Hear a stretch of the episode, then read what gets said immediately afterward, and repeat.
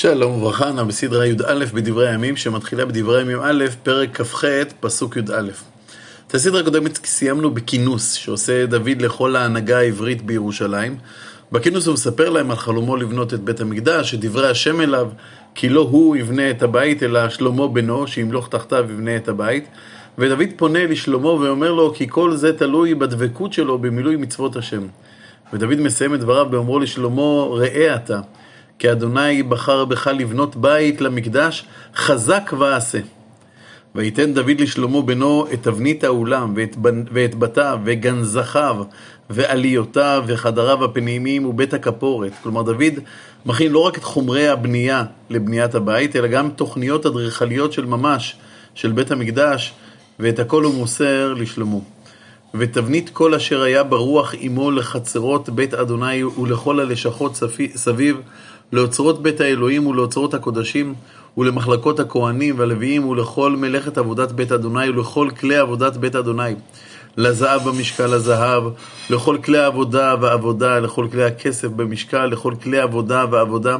כלומר, לא רק את תוכניות בניות, בניית הכלים, אלא, אלא דוד מוסר גם לשלמה את הכסף והזהב שנדרשים לבניית אותם כלים. ומשקל המנורות הזהב ונרותיהם, ונרותיהם זהב במשקל מנורה ומנורה ונרותיה. ולמנורת הכסף במשקל למנורה ונרותיה כעבודת מנורה ומנורה, ואת הזהב משקל לשולחנות המערכת, לשולחן ושולחן, וכסף לשולחנות הכסף. והמזלג, והמזלגות והמזרקות והקשבות, זהב טהור, ולכפורי הזהב במשקל לכפור וכפור, ולכפורי הכסף במשקל לכפור וכפור, ולמזבח הנחושת זהב מזוקק במשקל, ולתבנית המרכבה הכרובים זהב לפורסים. ושוחחים על ארון ברית אדוני, הכל בכתב מאת אדוני אלי השכיל, כל מלאכות התבנית. כלומר, כל התוכניות, הכל הכל היה כתוב על גבי מגילות. ויאמר דוד לשלמה בנו, חזק ואמץ, ועשה ואל תירא ואל תחת, כי אדוני אלוהים אלוהי עמך, לא ירפך ולא יעזבך. עד לכלות כל מלאכת עבודת בית אדוני. הקדוש ברוך הוא ייתן לך כוח, אל תפחד. זו עבודה גדולה מאוד, אבל אתה תצליח. והוא מוסיף ואומר לשלמה כי הוא לא עומד לבדו לקראת המשימה של בניית הבית. והנה מחלקות הכהנים והלוויים לכל עבודת בית האלוהים. ועמך בכל מלאכה, לכל נדיב בחוכמה, לכל עבודה והשרים וכל העם, לכל דבריך. כלומר, מחלקות הכהנים והלוויים שהכין דוד לכבוד הבנייה, וכל ההנהגה וכל העם עומדים לצידו במשימה הגדולה הזאת. ויאמר דוד המלך לכל הקהל, שלמה בני אחד, כלומר, שלמה בני המיוחד, בחר בו אלוהים, נער ורך, והמלאכה הגדולה. כי לא לאדם הבירה, כי לאדוני אלוהים. המבנה אותו צריך לבנות הוא לא משכן לאדם, אלא בית השם. וככל כוחי יכינותי לבית אלוהי הזהב לזהב. כלומר, הזהב למלאכות שעושים בזהב, והכסף לכסף, הכסף למלאכות שעושים בכסף, והנחושת לנחושת, והברזל לברזל, והעצים לעצים, אבני שוהם ומילואים, אבני פוך ורקמה, וכל אבן יקרה ואבני שיש לרוב. ועוד ברצותי בבית אלוהי, כלומר, מכיוון שאני כל כך רוצה בהקמתו של בית השם, יש לי סגולה זהב הכסף. כלומר, יש לי אוצרות עם זהב הכסף, ואותם נתתי לבית אלוהי למעלה, כלומר, נתתי כמות גדולה. מכל הכינותי לבית הקודש. שלושת אלפים כיכרי זהב מזהב אופיר, ושבעת אלפים כיכר כסף מזוקק לטוח קירות הבתים, לזהב, לזהב, ולכסף, לכסף, ולכל מלאכה ביד חרשים. הוא מסיים דוד בקריאה, ומי מתנדב למלות ידו היום לאדוני? מי מכם מוכן לנדב מהאוצרות הפרטיים שלו לטובת בית השם? והתנדבו שרי האבות ושרי שבטי ישראל ושרי אלפים והמאות ולשרי מלאכת המלך, ויתנו לעבודת בית האלוהים זהב כיכריים חמשת אלפים, והדרכונים ריבו. כלומר, כולם מתנדבים, כל השרים והאבות ושרי אלפים, כולם שומעים את קריאתו של המלך ומתנדבים להביא זהב וכסף, ומביאים גם הדרכ... הדרכונים ריבו. הדרכונים זה מטבע פרסי. שהיה בשימוש בזמן שיבת ציון, הזמן שבו נכתב ספר דברי הימים. ודאי שבזמן דוד לא ניתנו הדרכונים, אבל כשבעל דברי הימים רוצה להסביר את הכמות של, הז... של הזהב שניתנה, הוא משתמש במשקל הידוע בזמן כתיבת הספר. הוא כותב שניתן זהב במשקל של עשרת אלפים של אה, אה, ריבו, עשרת אלפים הדרכונים שמקבילים היום לכ-85 קילו זהב. וכסף כיכריים עשרת אלפים, ונחושת ריבו, שמונת אלפים כיכריים, וברזל מאה אלף כיכריים, ונמצא איתו אבנים, כלומר למי שהיו אבנים טובות, נתנו לאוצר בית אדוני על יד יחיאל הגרשונים. וישמחו העם על התנדבם, כי בלב שלם התנדבו לאדוני. וגם דוד המלך שמח שמחה גדולה. כלומר, לפעמים יש מערכת שמכריחה אותך להתנדב. יש איזה לחץ ציבורי כזה שמכריח אותך להתנדב, ואז האדם אמנם נותן מכספו, אבל עמוק בפנים יש בו צער על הממון שאבד ממנו. אבל כאן יש התנדבות מתוך שמחה פנימית אמיתית. ויברך דוד את אדוני לעיני כל הקהל. ויאמר דוד, ברוך אתה אדוני אלוהי ישראל אבינו, מעולם ועד עולם. לך אדוני הגדולה, והגבורה, והתפארת, והנצח, והעוד ככל בשמיים ובארץ. כלומר, כיוון שכל המצוי בשמיים ובארץ הוא, הוא, הוא ממך ושלך. לך אדוני הממלכה, והמתנשא לכל הראש, והאושר והכבוד מלפניך, ואתה מושל בכל, ובידך כוח וגבורה, ובידך לגדל ולחזק לכל. ואתה אלוהינו, מודים אנחנו לך, ומהללים לשם תפארתך. וכי מי אני ומי עמי כי נעצור כוח להתנדב כזאת. כי ממך הכל ומידך נתנו לך. כלומר, כל הנדבה שאנחנו נותנים לבית המקדש, כל, ה, כל הטוב שאנחנו כאילו נותנים משלנו לקדוש ברוך הוא, הכל הרי זה רכוש שאתה נתת לנו, הכל שלך. כי גרים אנחנו לפניך ותושבים ככל אבותינו. כצל ימינו על הארץ ואין מקווה. אדוני אלוהינו. כל ההמון הזה אשר הכינונו לבנות לך בית לשם קודשך, מידיך הוא לך הכל. כלומר, לא רק הכסף והזהב אנחנו תורמים, שאנחנו תורמים הוא משלך, אלא עצם חיינו, כוחותינו, חוכמתנו שבה תוכנן הבית, הכל הכל זה מתנת אל. וידעתי אלוהי כי אתה בוחן לבב, ומישרים תרצה. כלומר, אתה רוצה אנשים שתוכם כברם.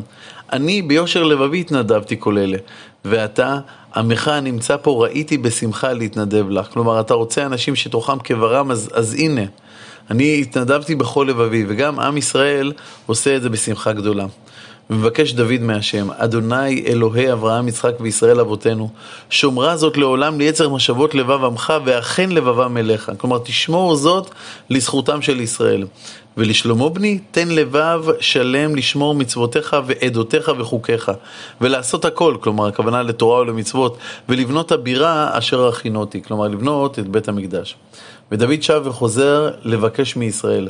ויאמר דוד לכל הקהל, ברכו נא את אדוני אלוהיכם, ואכן ישראל ממהרים לברך.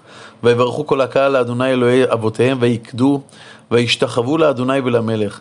ויזבחו לאדוני זבחים, ויעלו עולות לאדוני למחרת היום ההוא, פרים אלף, אלים אלף, כבשים אלף ונסחיהם, וזבחים לרוב לכל ישראל.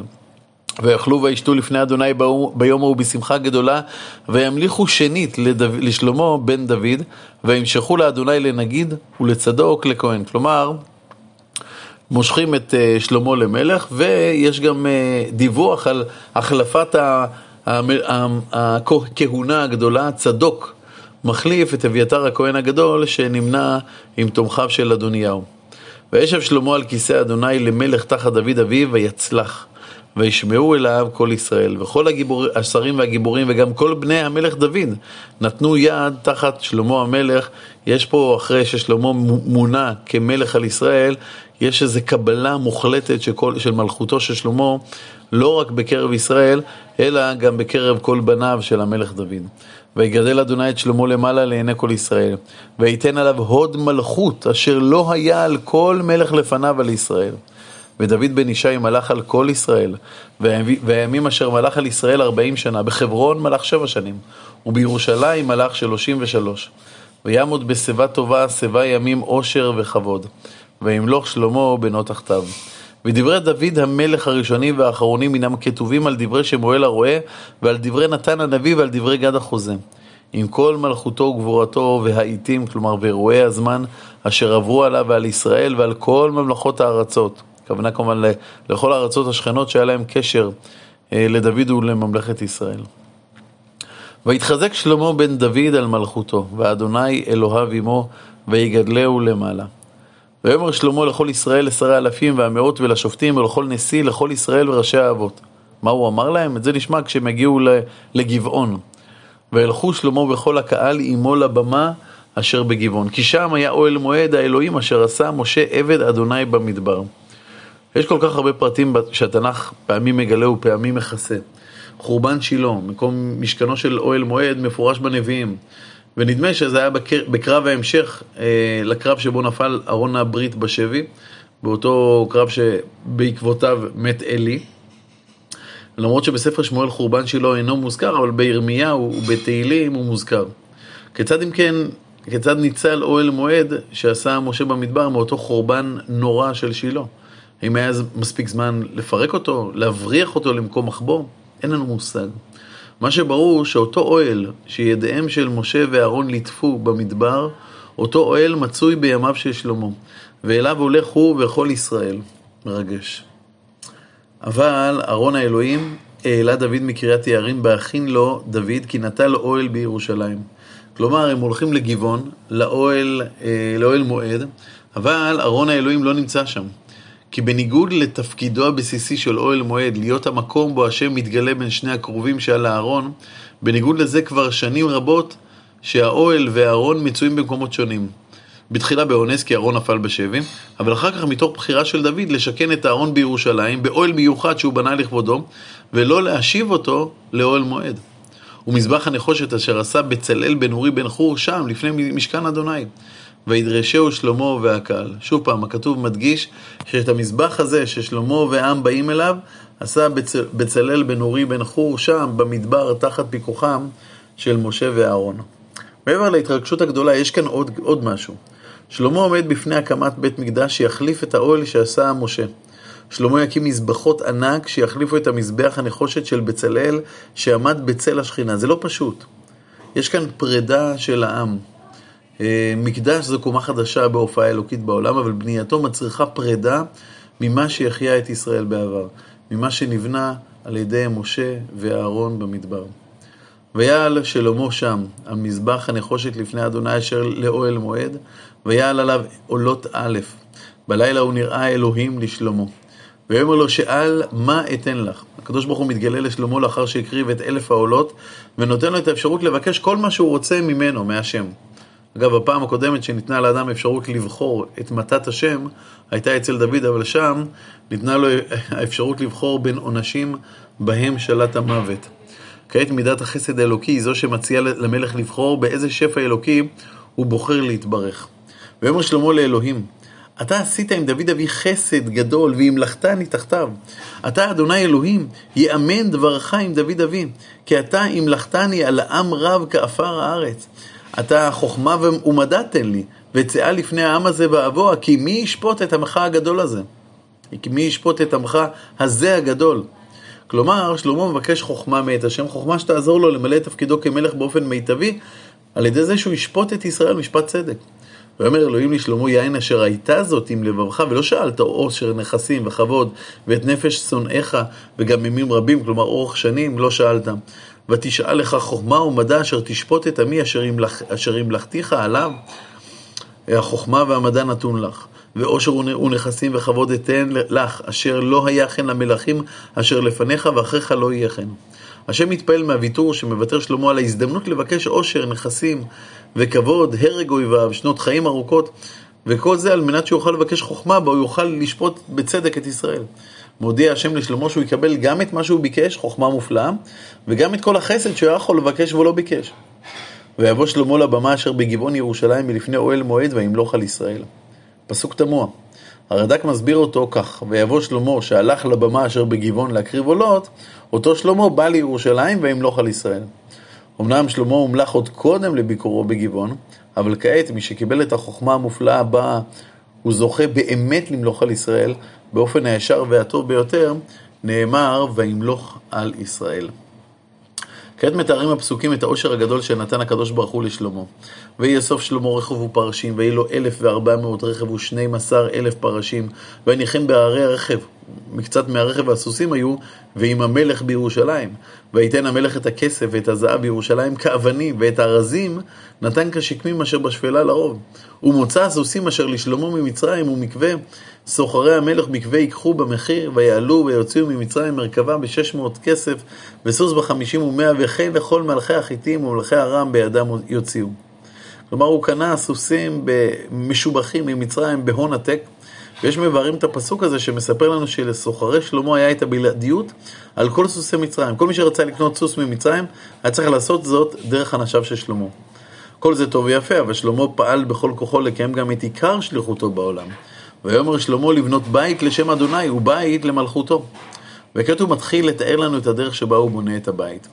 ויספור שלמה שבעים אלף איש סבל ושמונים אלף חוצב בהר ומנצחים עליהם, כלומר מפקחים על העבודה שלושת אלפים ושש מאות. אגב, במלכים נאמר שהמנצחים על המלאכה היו שלושת אלפים ושלוש מאות איש. ומסבירים הפרשנים שההפרש של שלוש מאות האנשים אה, היו של שלוש מאות אנשים שהיו הממונים על הממונים. הסדרה מסתיימת בפנייתו של דוד לחירם מלך צור. וישלח שלמה אל חורם מלך צור לאמור, כאשר עשית עם דוד אבי, ותשלח לו ארזים לבנות לו בית ולשבת בו, הסדרה מסתיימת כאן, כשאנחנו לא יודעים בדיוק מה עומד שלמה לבקש מחירם, אבל אל חשש, נגלה זאת, אם ירצה השם, בסדרה הבאה.